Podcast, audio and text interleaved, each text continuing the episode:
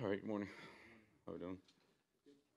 Good, good. We're, um, you know, a long week here, um, to get ready for Arizona, but that's good. Um, of course, they have it too, so. Um, but, uh, just kind of get back into the swing of things here today and, um, you know, then have a normal week here, um, leading into Monday night, uh, start on Thursday, so. Um, you know, still a team we don't have a lot of familiarity with, but, you know, we did play them a couple years ago, so, uh, more so than maybe some of the other NFC teams, but, um, very explosive team, a lot of firepower, skilled players on offense. Um, pressure defense, uh, obviously a couple of experienced specialists. probably as, these guys probably as much time together as um, the whole conference might have. Um, but um, so you know, some obviously a lot of familiarization work to do, but um, you know, looking forward to it. Get on track, and then um, you know, ready to roll. It's announced today that Lawrence Guy is the Patriots nominee for Walter Payton Man of the Year award. Um, what, what are, what are your thoughts on that and just sort of your observations of having worked with him for multiple years now and how he balances community and, and performance on the field? Yeah, Morris and Andrew do a great job. They um, were involved in a lot of um, a lot of things. Um, you know, he's been a community award winner here, and and um, so yeah, very proud of him. I mean, we have a lot of guys um, that are, you know are involved on that. Uh, you know, uh, Cody uh, won a NFL MVP award earlier in the year. Um, John Jones last week, that weekly award uh, that they give out. Um, you know, I mean, honestly, I think you could nominate Matt Slater and Devin McCourty for Man of the Year every week, every month, every year. So, um, you know, we, we have a lot of guys, and uh, certainly, you know, happy that Lawrence got recognized, but recognize all the other things that, um, that our players do on and off the field, and I'm proud of these guys.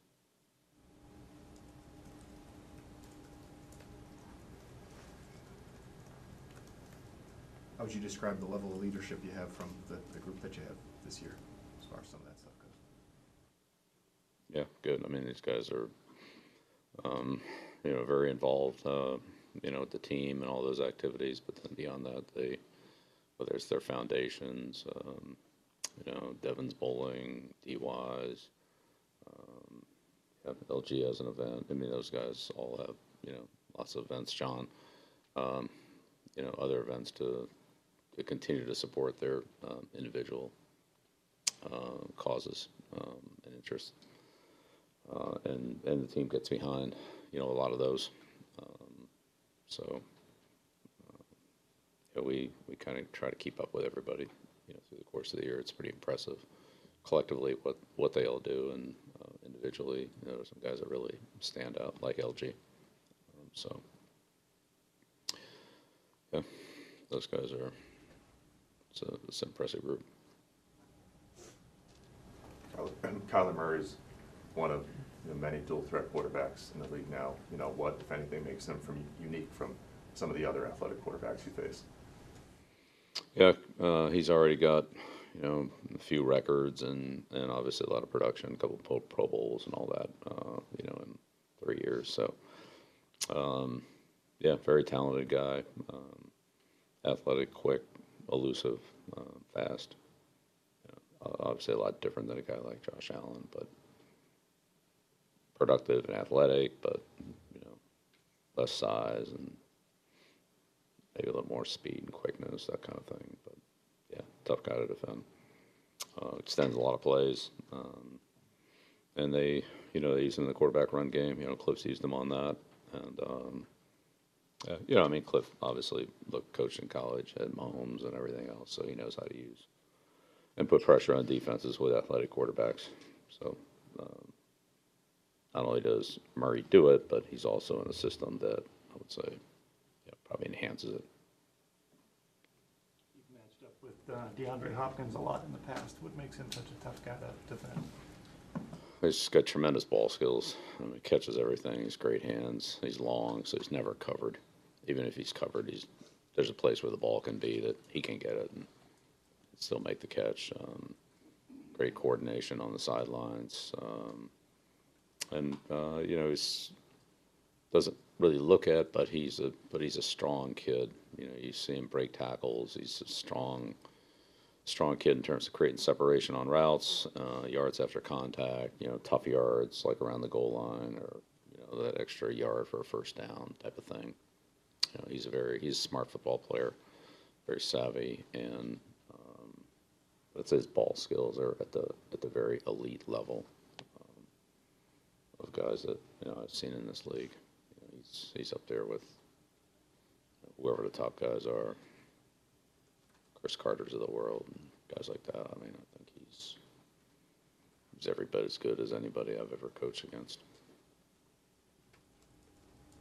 Saw you're working through some offensive tackle depth issue, I don't know, if- well, however you wanna call it, in the last game. Any sense as we stand here today that m- picture might be different for you this week at that, at that spot? Yeah, we'll see, Mike. Yeah, we'll see. Um, yeah, it's been the availability has been um, inconsistent, and so we'll see what that looks like. You know, even on a daily basis. Um, you know, we've had situations where where some of those players have played but not practiced. So, uh, but you know, it is what it is. We'll just take it day by day. Bill, regarding the lack of familiarity team like Arizona, because they play in another conference and you, you don't see them regularly. On top of that, I think they use more players than anybody in the league, seventy-seven. They've, How you- you know, How does that complicate accounting for everybody, and just kind of getting a feel for like, really what, what they are, what their identity is as a team? right. Yeah, that's uh, right. This is a team that's gone through a lot of players. I mean, there are some players like um, Hopkins, as an example, that okay, he was out, but you kind of know what his role is going to be when he's back, and that's what it's been. He's- I think he's been the most targeted receiver in the league since he's been back, which is about what you expect. Uh, but then they've certainly had a lot of other, um, uh, you know, changes in personnel, particularly on the offensive line, that it's a little hard to tell exactly, you know, if they got settled, exactly how it would go. Um, and, and they are in various degrees of, you know, players out, players coming back, and, you know, how, how all that would work. So, yeah, they have, they have gone through a lot of players for sure. Um, and, and again, a couple of the key guys that, you know, are back, like, like Hopkins for one one of the main ones. You know, like his his role is pretty well you know established, but they have so many good skill players that you know they they got a lot of them they play 'em. Is there still the same guy he was in Philly? Right. Yeah, the whole tight end situation. That's another one that's a little bit of a you know try to figure out how that's going. But yeah, I mean yeah, Zach's a big target.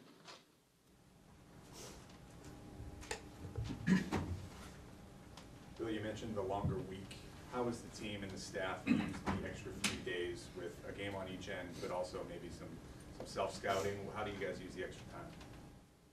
Right. Yeah, it, it's pretty much the same every week. Um, with a little more time, you have a little more time to allocate to the areas that you want to allocate it to, whether that's self scouting or your opponent or um, certain situations, of situational football. Um, you know, two minute red area, third down, goal line, short yardage, special teams, those kind of things. So, um, so let's say a little bit of a smattering of all those. You know, some of it's just a little bit more than we usually do. Some of it's maybe a little bit more depth into areas that we feel like would help us be more productive. And so we put, allocate a little bit more into those, some of those spots. Bill, I know uh, after the bye, you had mentioned that, you know, with the short week following that second Jets game at Minnesota, some of the football operations has spent time preparing for Minnesota. Seems like a similar, at least, situation here with the Vegas game coming on six days of rest. Is there some part of the team that's preparing ahead for the Raiders since you guys will stay out west? Right, so that's what we do every week. Like, there's somebody always ahead um, for the following team. So even if we play Sunday to Sunday, there are people that are working on the next team on, Wednesday, Thursday, Friday, Saturday. So when we finish with the game on Sunday, then everybody else can pick up with them, you know, where things are at. Um, film broken down, you know, information assembled in various, multiple ways. So that, that process is always in place. Um, obviously, it gets heightened a little bit when you're playing on a, you know, coming off a four-day week like the Minnesota game, right? That's, that's even a little bit different, but we always have that. So it's not anything that's new. It's, that's what we've always done. So the most, most of the staff members are, of course, the team is all dedicated to the game, but most of the staff members are dedicated to the current game. But there is a segment of our, our staff that's really preparing for the future game. And then that carries into, let's call it like, you know, Monday and Tuesday of a normal week, maybe even Wednesday. And then by that point, it's kind of time for them to turn the page and move on to the, the next opponent. So that's, that's kind of their routine for the whole year. I know I've done that, I've done that. That's a, you know, that's just, you know, I've done that, um, multiple times in my career, you know, early, you know, at Baltimore and, uh, Denver, you know, places like that. And that's, that's what you do. Your, your week is kind of, I would say Wednesday to Tuesday, or maybe Wednesday to Wednesday. And then once you get to that Wednesday of the game week, then you're on to the next week. And then you do things at the beginning of the following week to help the staff as they're getting familiar with the team. You know, the, there'll be people who say, hey, take a look at this, or can you put this together? Can you make a tape of this? Or, you know, can, can you look into this a little bit deeper? And then you, you dive into those, in those individual projects to help the staff prepare for the players coming in on Wednesday or Thursday. And, and usually by that time, then you get to the game and then you kind of have to, you know, re, regroup and refresh your game day responsibilities. Is it strictly kind of advanced scouting department or? you know, No, no, it's coaches staff too. Coaches. Oh, yeah, absolutely. No, it's, for sure, the scouting department has their end of it. They work with the coaching staff on that, but there's certain members of the coaching staff, you know, in each phase of the game, offense, defense, special teams, that's kind of in that, you know, advanced preparation, um, mode. Yep, and, and honestly, some of it is just, you know, getting all on the same page. And when you play a team like, say, a team like Arizona, would be a good example. Um, and defensively, they, they run a lot of different things, right? They run multiple fronts and multiple coverages. They, you know, blitz, I don't know, call it fifty percent of the time, somewhere in there. And so a lot of it is just, okay, and they play a lot of different people, like they have a lot of different personnel groups. So it's kind of, all right, what are we calling this? Like, what is this? So that as we're looking at it individually, you're calling it one thing, I'm calling it something else, somebody else is calling it something else. Like, wait a minute, like, what, how are we gonna, how are we all gonna talk about this so we actually know what we're talking about? Like, that would be a big thing for this week. Same thing with, um, again, Arizona is a good example. Some of the plays they run are, you know, not quite the same. Maybe it's, okay, what are we gonna call this play? Is this play really that play, or is this play really, you know, a different play with this little variation to it, and how do we want to present that to the players? Is this a, is it a pass? Is it a run pass option? Is it a, you know, what, what category does it fall into? How do we, how do we want to, how do we want to call it, and how do we want to categorize it? And so that part of the week of preparation is very important. So when you actually start working on a team, it, you're not confused about, and, you know, everything's blurred. I'm like, all right, what's this? What's this? This kind of looks like this. This kind of looks like that. Where's this guy? Is he a linebacker? Is he a DB? Is he a defensive end? Is he, you know, like what? Well, okay, here's in this package is this, in that package he's that. You know, that that type of thing, and and that really that really helps clear it up for for you when you're coming into a new looking at a new team, well, not a new team, but like the next team. You know, because you put all your attention into the previous game, and now this, you know, is kind of a quick, you know, synopsis of all right, this this is what you're looking at here. This is what you're doing. So that that's that's really important um, as part of the as part of the process. Same thing with coverages. You know, they, they're playing this well against this guy. You know, when they were playing against Davante Adams, here's what they did. It was probably because of Adams. You know, the next they're playing Cooper Kupp. Okay, here's what they did against Kupp. This is the way they handled him. You know, that type of thing, um, where you kind of, all right, this I understand now. This is basically what it is, but here's the type of thing that they did for, you know, it's called call these special players that they played against. That helps helps explain maybe their overall like defensive philosophy. So. Yeah, no, we can go on all day on that. You got the time. I, I just wanted to clarify something that you said on the radio yesterday with uh, WEEI, where you, if that's okay, just, um, I think you said it was too late in the year to make any kind of dramatic changes offensively, and the thing I'm. I Well, just- I, I mean, I, look, we're not gonna go to the, you know, wishbone offense here. We're not gonna run the veer. I mean, defensively, we're not gonna, you know, change into a, you know, run some other team's defense or whatever. That's, yeah, major changes, like, yeah, absolutely. It'll be, it would- it wouldn't be able to practice it. Would changing, making a change of play caller qualify? Yeah, but, uh, again, the system that we have in place, I feel good about. So. Which includes the offensive staff, it includes me, it includes, you know, whatever the whole process is. Yeah. On defense, on offense, on special teams. And I know, you know, obviously, you're not gonna go to the veer, but I just wanted to ask about one example, I know it's a different team, um, different situation, different year, but I do remember at the end of the twenty eighteen season, I think it was Josh who, um, who said at one point that you guys did make a, a little bit of a shift late in that year, you know, to, to do what you were, what you were good at, and maybe not throw quite as much and use more I'd backs. say we do that every year. Okay, so that, what would you call that? Is that just sort of a shift in, uh, Well, again, philosophy? you, you know, we have a pretty, you know, I'd say we have a pretty broad system here. In all three phases of the game, that's kind of what we do. We have, you know, we have multiple, multiple groups on defense, multiple coverages, multiple fronts. We have multiples on offense. We have multiples in the kicking game. You, you know, you've watched us play. I mean, we have multiple. So there's some things you, you know, trim, trim the, you know, you trim the fat here and, you know, move it a little bit over into this direction, or maybe you add a little bit more of something that you feel like is going well. Maybe a player's, you know, doing something that, or some part of your, your offense or defense is doing something that's a little more productive, and maybe you want to add a little bit more to that. So that would just be, let's say, shifting the emphasis. Yeah, we do that every year. I mean, I would, I mean, why wouldn't you? You know, you get through whatever it is, you know, 10, 11, 12, 13 games certainly know more than you did when maybe your team's changed, or maybe the opponents are going to change, and you need to do something a little bit different. I mean, certainly the weather that we're playing in is different than we played in September. Like that in itself, not the next two games, but after that, would almost necessitate some type of change in your thinking from what it would be in September. So, yeah, absolutely. That's that's always that's always been a part of any team I've ever been on in the National Football League, from Baltimore to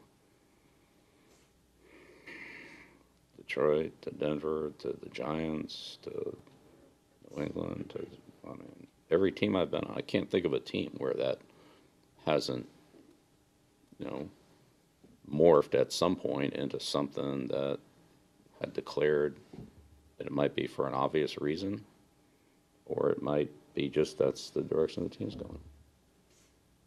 How are they dealing with Lawrence Taylor? How are teams handling Taylor? What what what do we need to do here? Keep doing what we're doing, or do something? We changed him around a little bit the way we, you know, I was thinking of particularly in the 80s, 90 season, uh, but even in the 86 season, the 87 season, like those, that was as an example, you know. I'm just saying it's like this has happened, you know, last week. I mean, this has been. It's the only way I would know how to do things.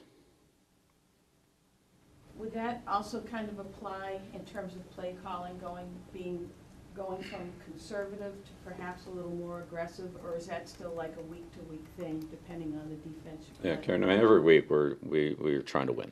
So whatever that is, that's what it is. Whatever plays we call this week are to try to win. Whatever plays we called last week, they're to try to win. Whatever plays we called the week before, that's what that was. Or last year, or two years ago, or five years ago, or twenty years ago. So, I mean, you can like them or not like them or whatever, I mean, I get that, but like, whatever we've done, it was to try to be as productive as we can and to try to beat whichever team we were playing. So whether that's conservative, not conservative, same, different, whatever it is, that's what the intent of all of it is. That's what it always is. So that's not gonna change. What they'll be, I don't know, but it's whatever we, it's a combination of what they do, what we do, what we think we can do. Um, you know, any idea can be a bad idea if you can't execute it. So if you can execute it, then, then it's potentially a good idea. If you can't do it, then, then it's not gonna work. If you physically, your team physically can't do whatever it is you're trying to do for whatever reason, then it's probably not a good idea. So find something that you think you can do, and that's a good way to attack your opponent, then probably it's worth talking about. I'll cut it off there. Okay, all right, thank you.